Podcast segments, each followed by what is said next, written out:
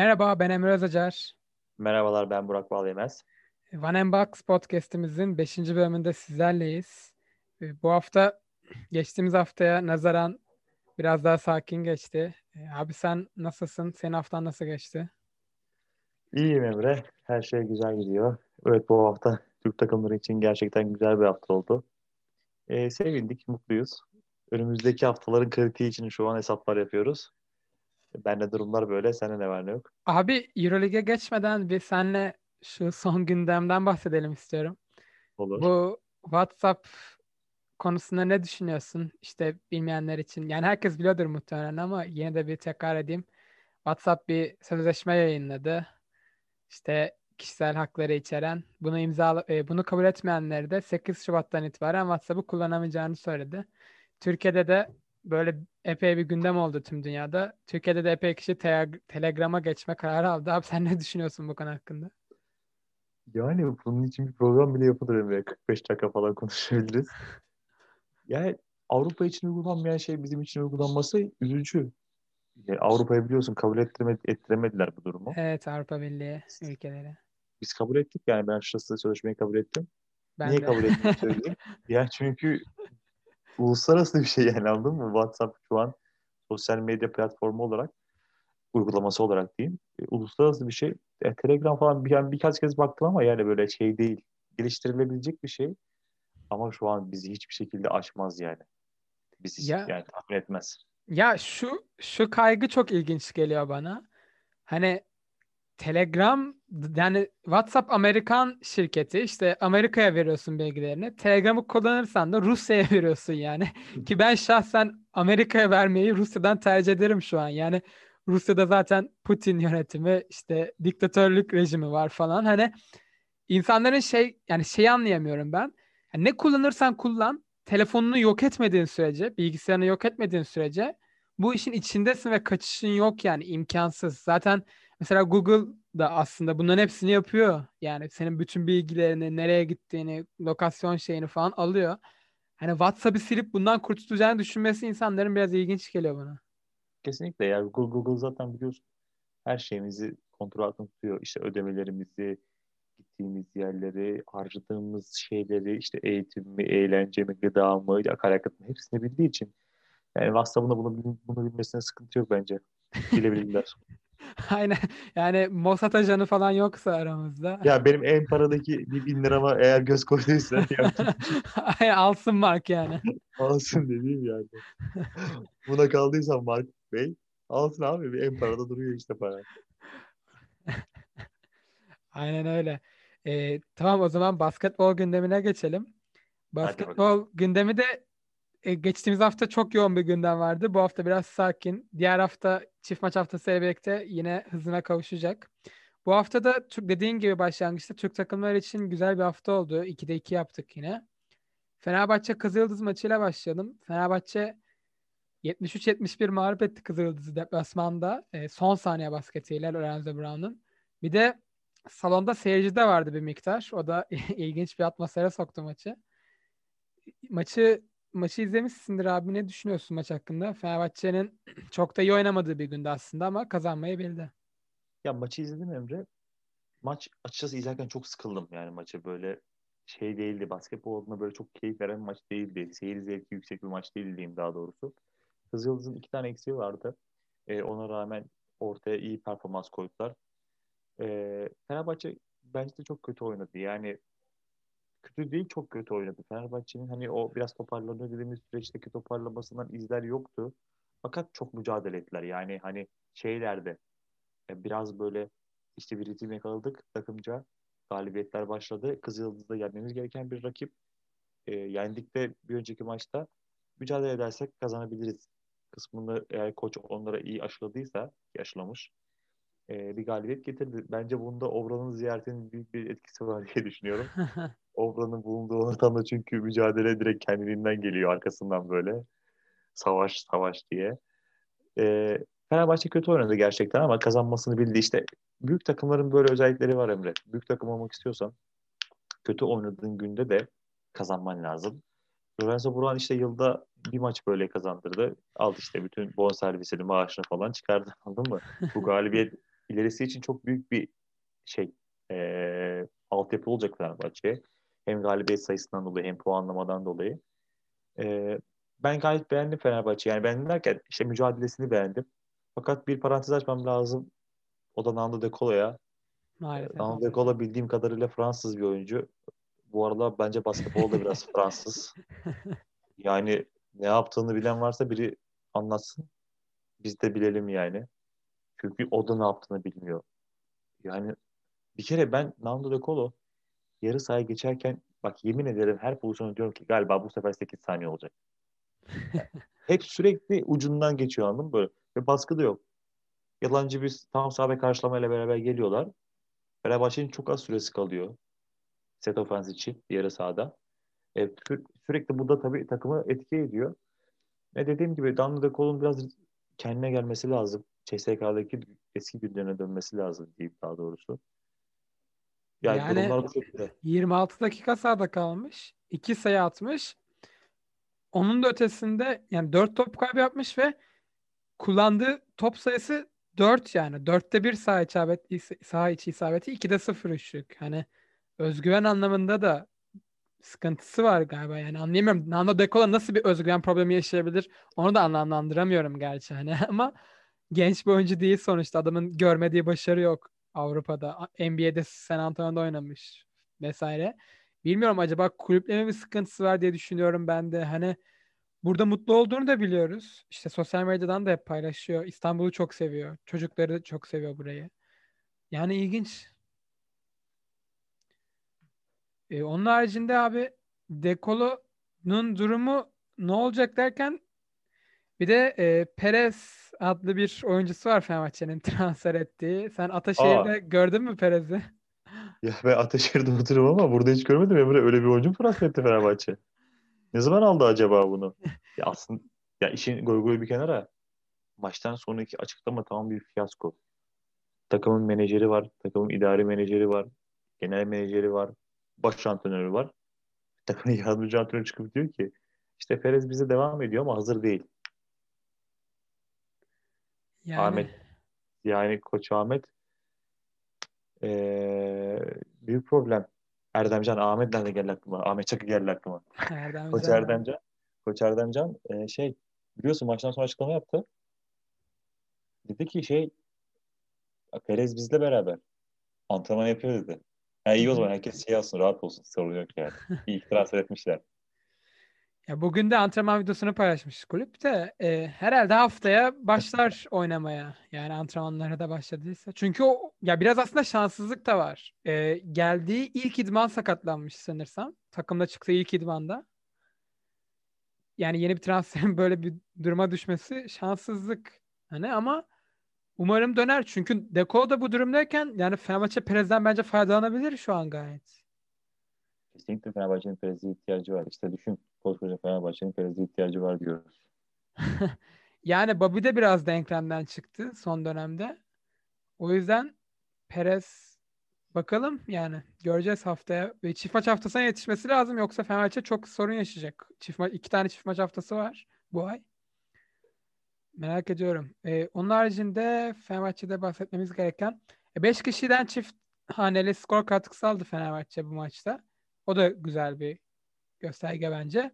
O takım halindeki mücadeleden bir örnek gösteriyor. Bir de Dechampierre yine 13 sayısını attı bütün savunma katkılarının yanında. Ve şöyle bir istatistik paylaşayım. Dechampierre 22'de 22 e, foul atışı kullandı bugüne kadar Euroleague'de ilk maçından beri. Bu da epey etkileyici bir istatistik bence. Ve bir 4 numara olarak yani 22'de 22 bayağı başarılı. Dechampierre çizgisini bozmadan devam ediyor Emre. Euroleague'e gayet alışmış bir durumda. E, Guduric de çok iyi gidiyor bence şu an takımda. Fenerbahçe bir 5 buldu. Güzel bir 5 buldu. Evet. Eğer evet. bunların da backgroundlarını onları dillendirebilecek böyle ikişer dakika, üçer dakika e, bulursa çok rahatlayacak Fenerbahçe. Şu an orada problem yaşıyor. As, e, asıl beşteki oyuncular dinlenmeye çekildiklerinde, rotasyona girdiklerinde içerideki oyuncular gerçekten çok sırtıyor. Evet, evet.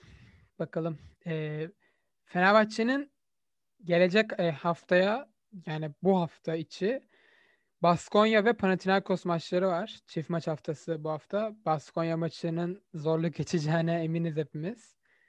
İki maçı da evinde oynuyor bu hafta. Bu bir avantaj. Ee, umarım iki maçtan da galip yani bu iki maçtan da 2'de 2 çıkarsa Fenerbahçe için çok önemli bir adım olmuş olacak. Fenerbahçe'nin Baskonya maçı gerçekten çok zor. Evet. İnanılmaz derecede zor yani. Fenerbahçe bu maçı kazanması için bazı şeyleri çok farklı yapması gerekiyor. Özellikle savunmadan bahsediyorum. Baskonya savunma yapan bir takım. Aynı zamanda güzel de hücum eden bir takım. Set ofensleri çok başarılı. E, pick and roll'leri çok iyi oynayan bir takım. Özellikle Henry oyundayken. Fakat Fenerbahçe'nin işte bunlara bulacağı çözümlerle beraber galibiyet hiçbir şekilde uzak değil. Çok kolay bir maç diyemeyiz. E, çok zor bir maç rahatlıkla diyebiliriz yani. Maç hiç maç ortada olur bence. Sonuna kadar kopmaz. Son çeyrekte yorulmayan, ayakta kalan, mücadelesine devam eden maçı kazanır. Panathinaikos maçı için de şöyle bir yorum yapabilirim. Fenerbahçe için kolay bir maç. Yani, yani. Panathinaikos bence kötü gidiyor. Fakat Fenerbahçe'nin olası bir Baskonya mağlubiyetinden sonra Panathinaikos'un birazcık buna nazaran moralli gelmesi Fenerbahçe'nin işini zorlaştırabilir.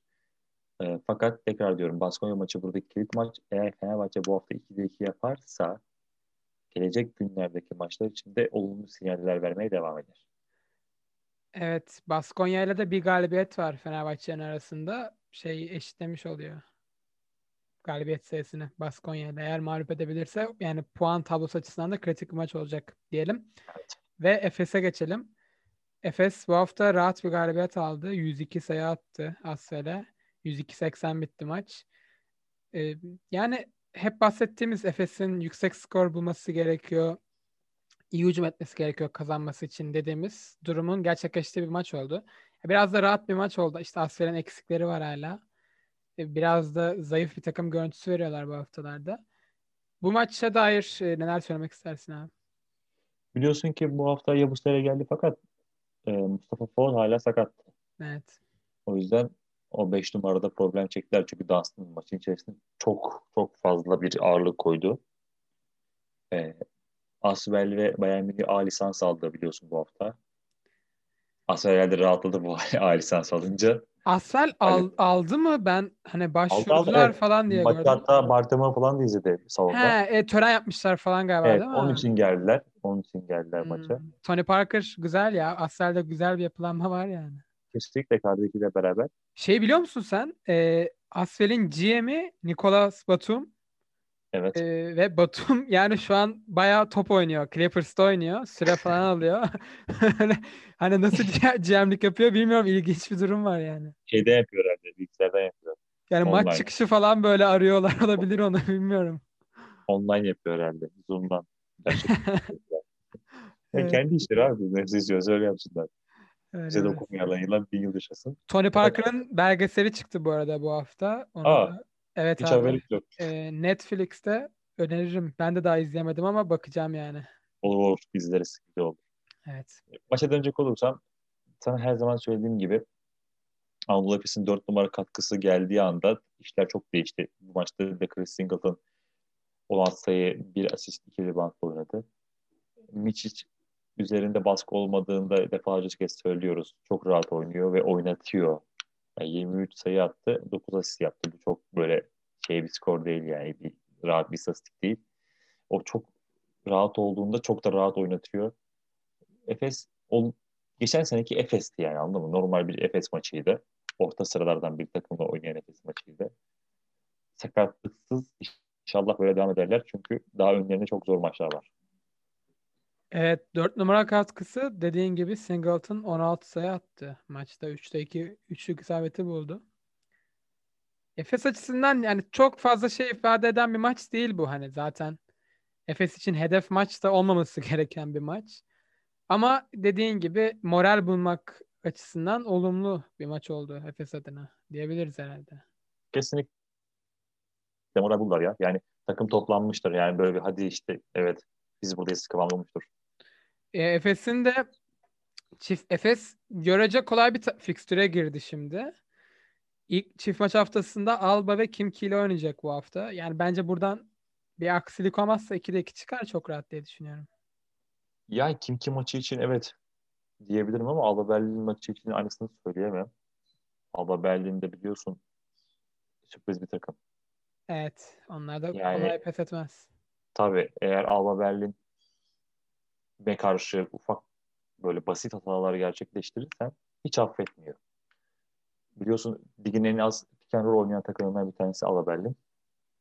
Bunu çok iyi değerlendiriyorlar. Genellikle off screenler üzerinden set offense'leri var. Efes bu maç ilk maç olması çok avantajlı. Aslında bunu söyleyebilirim. Çünkü biraz daha dinlenmiş oynayacaklar Berlin'le. Devamında kim kim maçını hiç konuşmuyorum. Çünkü kim kim maçından kim kim çok kötü şu an. Yani herkes gitmek istiyor. Koç ayrılmıyor. Şivet bir şeyler yapmaya çalışıyor ama yani Çok ne yaptığını o kötü da ya. bilmiyor. Çok kötü durumlar. Umarım düzelirler çünkü ligin bence renk takımlarından birisi kim ki. Ee, kim iki maçı rahat geçer. Ben Alba Berlin maçı da zor geçer diyorum. Çok zor değil ama zor geçeceğini düşünüyorum. Alba'da son 4 maçını kaybetmiş. Bu maçta bir çıkış arayacaktır onlarda. Mutlaka. Mutlaka bazı şeylerden vazgeçip bir çıkış arayacaklar. Kötü gidiyor çünkü onlar da son zamanlarda. Ee, Efes ondan sonra da mesela Zenit ve Kızılyıldız oynayacak. İşte bu yani bu ara Efes'in kayıpsız geçmesi lazım. Çünkü devamında zor fikstürleri başlıyor. İşte Maccabi, Barcelona, Olympiakos, Fenerbahçe, Valencia, CSK üst üste zor maçları var. O yüzden bu kolay maçlarda eğer Efes kendini ilk 5'e, ilk 4'e atmayı hedefliyorsa ki tabii ki bunu hedefliyor. Yani sıkıntı yaşayabilir bu maçlardan kayıp verirse. Kesinlikle özellikle Zenit maçı çok büyük problem. Evet. Ee, o zaman Efes'te geçelim böylece. Olympiakos Bayern Münih maçını konuşalım abi biraz. Bu haftanın öne çıkan maçlarından bir tanesiydi. Sen maçı izleme fırsatı bulmuşsun. Tabii. Ee, Trinkieri hocamızı yakın takibe devam. Ee, Olympiakos kazandı maçı 84-82. Son saniyelerde de tartışmalı bir pozisyon oldu. İstiyorsan sen biraz maçtan bahset. Ee, son pozisyonda Yani- anlat bizlere. Neler düşünüyorsun? Şimdi Olympiakos çok dar rotas- rotasyonla oynamasına rağmen bu maç üzerinde gerçekten çok iyi oynadılar. Şimdi ben hiç sevmiyorum Kostas Sulukas'ı. Yani benim basketbol açısından baktığımız zaman kişisel bir problemim yok. Tanımıyorum kendisini ama yani basketbol açısından hiç sevmiyorum. Hiç hoşuma gitmeyen bir basketbol anlayışı var. Fakat bu maçta gerçekten iyi oynadı yani. Sponis de ona çok yardım etti maçta. Yardımcı rol olarak.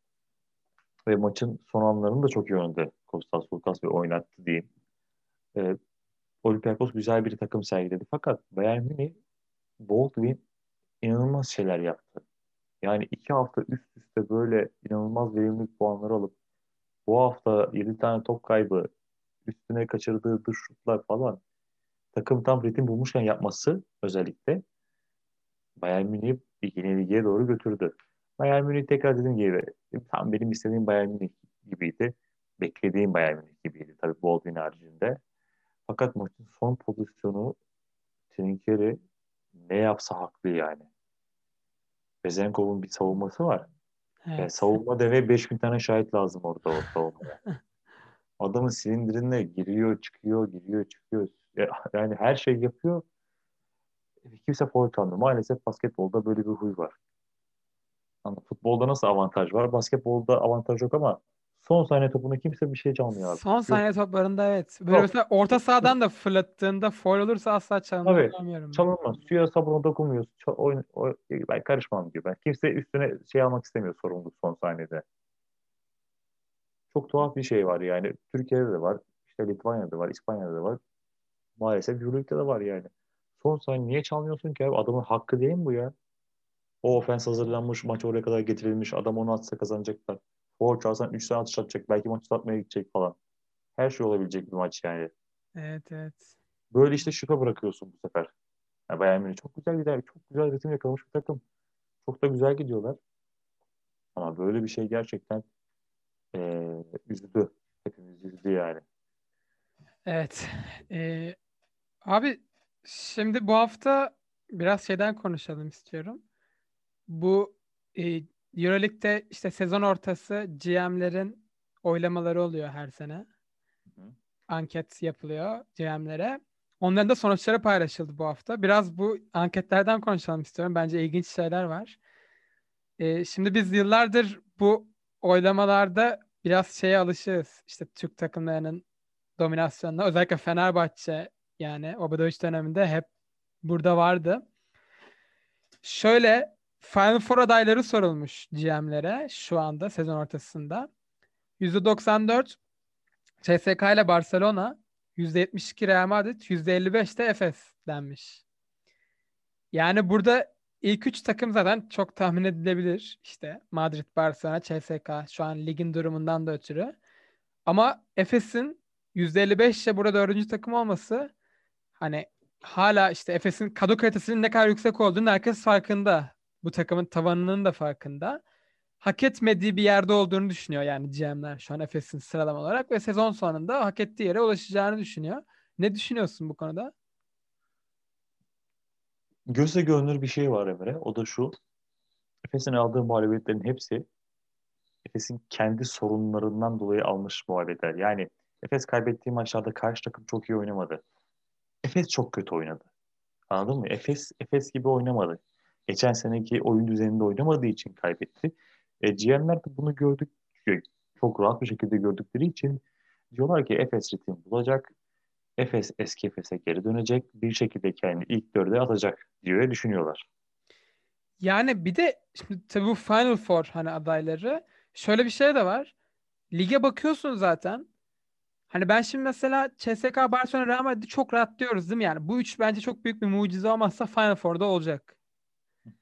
İşte dördüncü takım için de hani aday bulamıyorsun kolay kolay. Yani öyle bir durum da var. İşte mesela şu an lig tablosunda Zenit, Zalgiris, Bayern Münih, Milano, Valencia var bunların arkasında. Yani bunlardan hangisi gerçekçi bir e, Final Four adayı? Yani bana burada Milano dışında hiçbir takım gerçekçi gelmiyor ki Milano'nun da çok sorunu var. Yani o yüzden bence de Efes Efes ya da Milano yani Final Four yapar burada ama şöyle bir tehlike var.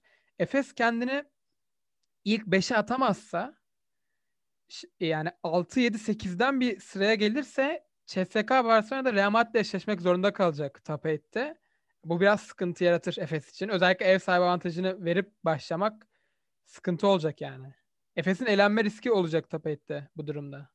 Kesinlikle Efes için şu an iyi senaryo ilk dörtte girmek yani dördüncü olup 5 de olur bence yani. Aynen 4-5 eşleşmesi en her türlü. En de 5 olmalı yani. Evet. Zaten.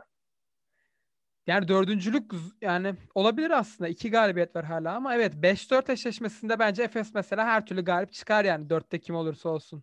Tabii GM'ler işte o yüzden bunu söylüyor Emre. Hani bunu düşünüyorlar anladın mı? Efes'in minimum 5'e atlayacağını düşündükleri için Zenit'in, Zalgiris'in ve Bayern oradan düşecek, düşeceklerini düşünerek Efes'i oraya koyuyorlar. E, o yüzden böyle bir oylama yapmışlar. Fakat ben o kadar kolay görmüyorum. Çünkü geçen seneki gibi her şey normal değil. Hala taraftar olmayan maçlar oynanıyor. Bunun çok büyük etkisi var. Evet. Evet. Ee, şimdi diğer bir ankette de izlemesi en eğlenceli takım sorulmuş. Her sene olduğu gibi. Bayern Münih. yani Bayern Münih. Kendi oyumu kullanayım. Evet Bayern Münih yok ama GM'lerin oyunda. Alba Berlin, Valencia ve Barcelona %16,7 ile e, zirveyi paylaşmışlar bu an. İki tanesi İspanyol değil mi? Evet Valencia ile Barcelona. Ya işte bu İspanyol'un oyunu işte anladın mı yani? ya Valencia gerçekten keyifli bir takım ama Barcelona'nın buraya girmesi bana ilginç geldi biraz yani. Yani Barcelona bir şey söyleyeyim mi? Hiç keyif vermiyor ki. Yani biraz Kaos. kadronun kadronun Kaos hatırına oy verilmiş. Kaos var. Magazinlik olaylar var. Yani... Anladın mı? Menajer oyunları var. Bu yüzden izleniyorsa tamam. Bu yüzden reytingi fazlaysa bir şey diyemem ama Valencia, Barcelona bence hiç alakası yok. Alba Alba'ya katılıyorsundur okay. ama. Kesinlikle katılıyorum. Alba'ya katılıyorum. CSK'ya katılıyorum. CSK çıkmamış. Ee, Bayern Münih kesinlikle olmalıydı. Kesinlikle olmalıydı. Ama yani işte burada biliyorsun. Büyük başlar oyunu kullanmış. e, sezon MVP'si adaylara sorulmuş. Onda da %61 Mike James, %38'de Mirotic. Yani Mike James'ten fikirler. Yani Mirotic'e kim oy vermişse bir daha düşünsün bence. Barcelona'nın GM olabilir. Olabilir. Olabilir yani. Geçen sene de Larkin çok ezici bir oranla öndeydi diye hatırlıyorum bu ankette. Geçen sezonun Bu seneki Mark James gibiydi Larkin de. Fakat Evet. Mirotic'in hiç alakası yok. Yani aslında is- istatistiksel olarak bakınca yine epey iyi ama tabii Mark James'e yani yarış, yarışması çok zor. Çok zor. Çok, oralara gelmesi çok zor. Ee, bu sezonun en iyi çıkışı sorulmuş. Jordan Lloyd %22, Mustafa Fall %16, Shavon Shields %16 oy almış. Bunda da. Vay be Mustafa Fol'a bak. Sen kalk Türkiye'den git. Telekom'daydı değil mi o? Telekom'daydı tabii abi. Kalk Türkiye'den git. Bir de Fol'lar bir kabile herhalde Emre. Her tarafta varlar. Abi Mustafa çok var. çok kalabalık onlar. Evet, Fall var. Boston'da. Yani Antetokounmpo'nun ailesi gibi bunlar. evet evet. Dünya senin de her ligde varlar. Yani yarın bir gün bir bahis şirketi bunlara bir teklif yapsa şey yaparlar yani anladın mı? Kafayı çekerler. Doğru. Ee, en clutch oyuncuda da Mark James %72 oy almış. Kaç tane sayı attı adam son saniyede buzzer attı bilmem ne. Yani evet özellikle bu hafta buzzer- yaptığı zaten tartışılmaz. Bir de bu hafta da buzzer atmadı herif. Bu yani bu musun Baskonya maçında evet. Behrani topu atmadı alamadı. Herkes diyor ki atacak. Yo herif gitti içeriye girdi. Yani ama tabii onun öncesinde yine çok kötü giden bir maçı o son topa getirecek raddeye de o getirdi yani. Bir şekilde son çeyrekte hakikaten adam ne yapıyor ne diyor maçı getiriyor yani. İlginç. Etkileyici. çok tuhaf. Kenarda Moğol'da desen ki Mike içeri gir girmez. Anladın ya ben dışarıdan oynayayım falan der. Şimdi bomboş pozisyon var. Hep içeri girdi. Evet atmamayı tercih etti. Ee, en iyi savunmacı da Walter Tavares %44 oy almış. Yani Ya bu zaten... oyu kim vermiş ona ya? Efendim? Bu ya bu oyu onu kim vermiş Allah aşkına? Yani çember altında blok vuruyor. Ya böyle bir şey olamaz ya. Ya böyle bu oylamaların bak Final Four adayları hariç diğer hepsi fiyasko. Yani abi Tavares O- yani Tavares- sence var mı daha gel- iyi bir aday senin için? Ya benim için diğer bir aday bir aday var mı dersen kim olabilir? Ya belki Kevin Pangos'u söyleyebilirim. Ya abi şimdi şöyle bir şey var. Bu sav- savunmacı şeylerinde genelde Rebound'a bakıyor herhalde ama Yani- onun ki. ya bu NBA Amerika'da da böyle abi. Kısanın savunmaya yaptığı etkiyi uzundan daha az görüyorlar doğal olarak. Evet, Çünkü Çok saçma. Ama abi yani şimdi şöyle bir şey var. Bir uzun takım savunmasını değiştirebiliyor. Yani çember savunmasıyla. Ama hani kısa birebir savunmada etkili olabiliyor. Yani uzunun aslında efektif katkısı daha fazla bence takım savunması. Evet. Şunu düşünüyorlar, düşünüyorlarsa bir şey diyemem. Hani uzun çember altını savunuyor, hem uzun oyuncuyu savunuyor falan. Hem de yeri geldiğinde switchleyip kısa oyuncuyu savunuyor dersen tamam o Evet. Tavares'in kısa oyuncuyu savunma gibi hiçbir durum yok. Ama çember altında da çok karartıyor yani. Bak tekrar katılıyorum. Çember altı müthiş. Ama switch'te Tav- Tavares ayakları birbirine giriyor. Ya evet işte ama bu sen şey olarak düşünme yani. Bu savunmacı şeylerine genelde sana dediğim gibi işte potayı ne kadar savunuyor veya rakip atışları ne kadar engelliyor gibi bakılıyor. NBA'de de mesela işte O zaman Dunstan blok rekoru kırdı. Niye Dunstan'a vermediler? abi Dunstan e, zaten bu sezon formda olsa bence yine alırdı. E, Dunstan zaten e, Dunstan'ın epey bir yılın savunmacısı ödülü var ya Euroleague'de. Bir kez daha olacak? Ama bu sezon abi oynamadı ki yani yarısından Oynamadı fazlasını oynamadı. Gözü Evet. sak- Hala gözünde problem var adamın. Evet. Yoksa zaten Dunstan bu ödülün şeyi yani gediklisi. Ee, Aynen bu- yani daha ilginç bir o anket benim şaşırdığım.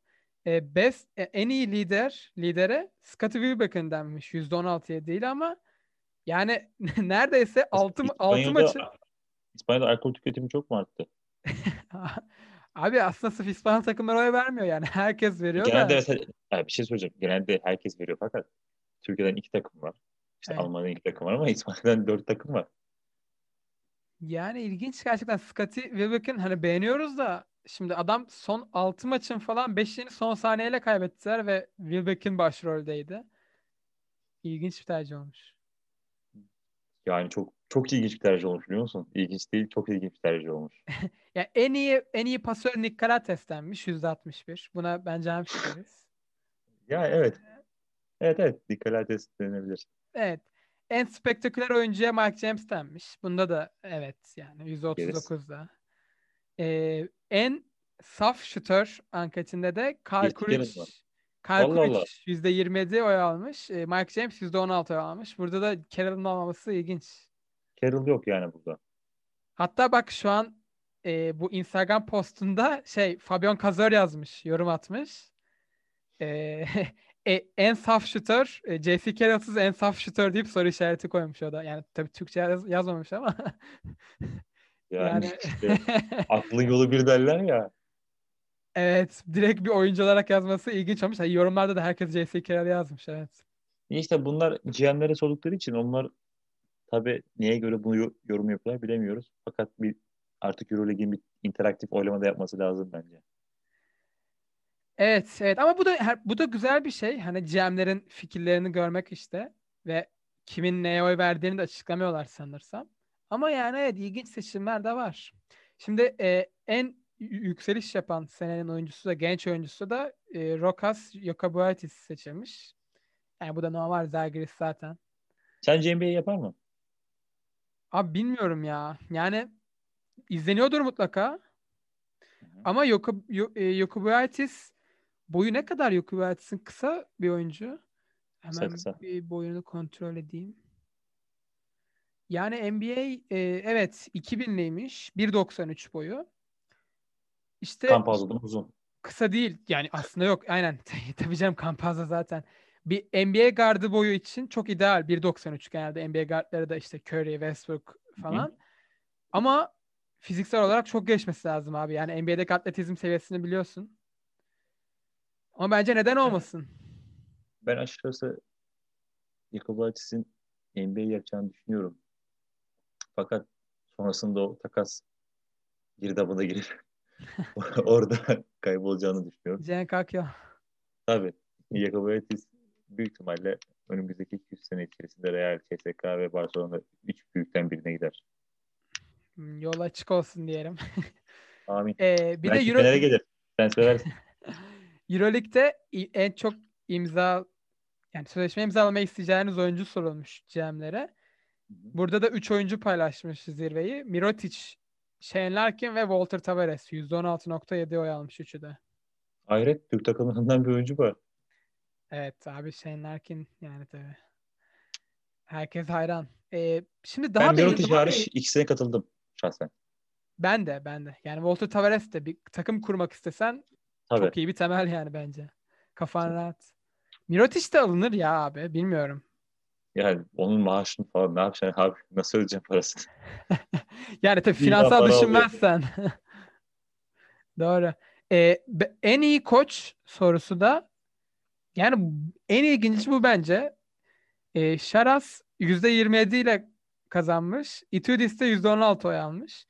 Şimdi burada da sorunun çerçevesi önemli. Yani en iyi koç, şu an en iyi performansı gösteren koç gibi bakarsan saçmalık Saras yani. hiç değil. Hiç değil yani. O kadroyla bu yaptıkları en iyi koçu veriyor mu? Hani burada biraz işte Şaras'ın geçen sene yaptıkları Zalgiris performansı ve çok saygı görüyor herkes tarafından. O yüzden kazanmış. Yani mesela Itudis'ten onu daha iyi yapan ne ki şu an? Veya kariyerinde kariyerinde de daha iyi değil. Yani neyi kanıtladı ki daha Yasikevicius?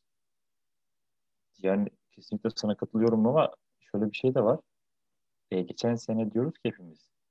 Ee, Zalgiris'in koçuydu Saras doğru mu? Evet. O yüzden şey kazandı. Bu kadar çok ee, sayı kazandı. Fakat geçen seneye nazaran da bu sene Zalgiris daha iyi. Bu seneki koç Martin o zaman çok daha fazla iyi onda. Ya Yasikevicius abi aslında sırf Zalgiris performansı sayesinde değil hani zaten oyunculuğunda da çok saygı gören bir isimdi. Biraz oyunculuk kariyerinin de etkisi var bence. İşte Obradovic'le çok yakın olması falan. Çok, çok saçma bir soru olmuş. Çok saçma cevaplar gelmiş. Yani bu seneye bakarsan Üçüydüz çok iyi. Geçen seneye bakarsan mesela Ergin Ataman çok daha iyi. He, aynen. Yani Sene mesela Ergin Ataman değerlendirirsen e, bunları söylersen bu sene Saras'ın böyle birinci çıkması zaten abi Barcelona'nın kadrosunu kağıda yaz. Valla. yani değil mi? Kim kimin koçunu getir 12 değil de 11 galibiyet alır. 10 galibiyet alır. Evet evet. Çok anlamsız olmuş bence de. Son Evet. olarak da en sürpriz takımda da Bayern Münih %72 oy almış. Ya işte bu. İşte bu yani. Sonunda hak yerini buldu. Sonunda Almanlar kazanacak. ben hep şey taraftarıyım. Almanya kazanınca biz de kazanıyoruz kafasındayım. İşte hep 50 liralık benzin alan taraftayım ben. yani Alman Ay Bayern Münih hak ettiği değeri görmüyor şu an. Ya işte Bayern Münih de mesela e, Trinkieri'nin bence o maça maç sonu o kadar sinirlenmesinde önemli bir sebep de kritik bir mağlubiyet aldılar. İşte şu an mesela bir mağlubiyetle hemen altıncılığa düştü Bayern Münih. Arkasında da kurtlar sofrası var. Milano, Valencia, Efes, Baskonya, Fener, Maccabi. Yani 8'in dışındaki takımların şeyi çok acayip gerçekten kalibresi. Bu sene Evet. ilginç bir durum var. O yüzden kimse kaybetmek istemiyor. Evet, evet. Yani tepede kaybettiğin anda bir anda tepe taklak olabilirsin. Yani şu an Fenerbahçe 13. 8 galibiyette. E, 4. Zenit 11 galibiyette. Yani 3-3 maç var arada. Kesinlikle. Yani çok zor işler var ya Emre. Her zor maç işler. her maç ayrı ayrı çok final gibi yani bu sezon. O yüzden çok beğeniyoruz ya biz de Euroligi. Evet. Bu sene de iyi gidiyor Euroleague. Yani umarım kazasız belasız koronasız devam eder diyelim. Amin. Cümlemiz. Tamam abi o zaman e, eklemek istediğin bir şey var mı senin son olarak? Teşekkür ederim. Biz dinleyen herkese de e, ellerine ayaklarına sağlık diyorum. Bir sonraki bölümde görüşmek üzere. Ben de herkese teşekkür ederim. Tekrardan her hafta söylediğimiz gibi e, sağlıklı haftalar diliyoruz herkese. Hoşçakalın. Hoşçakalın.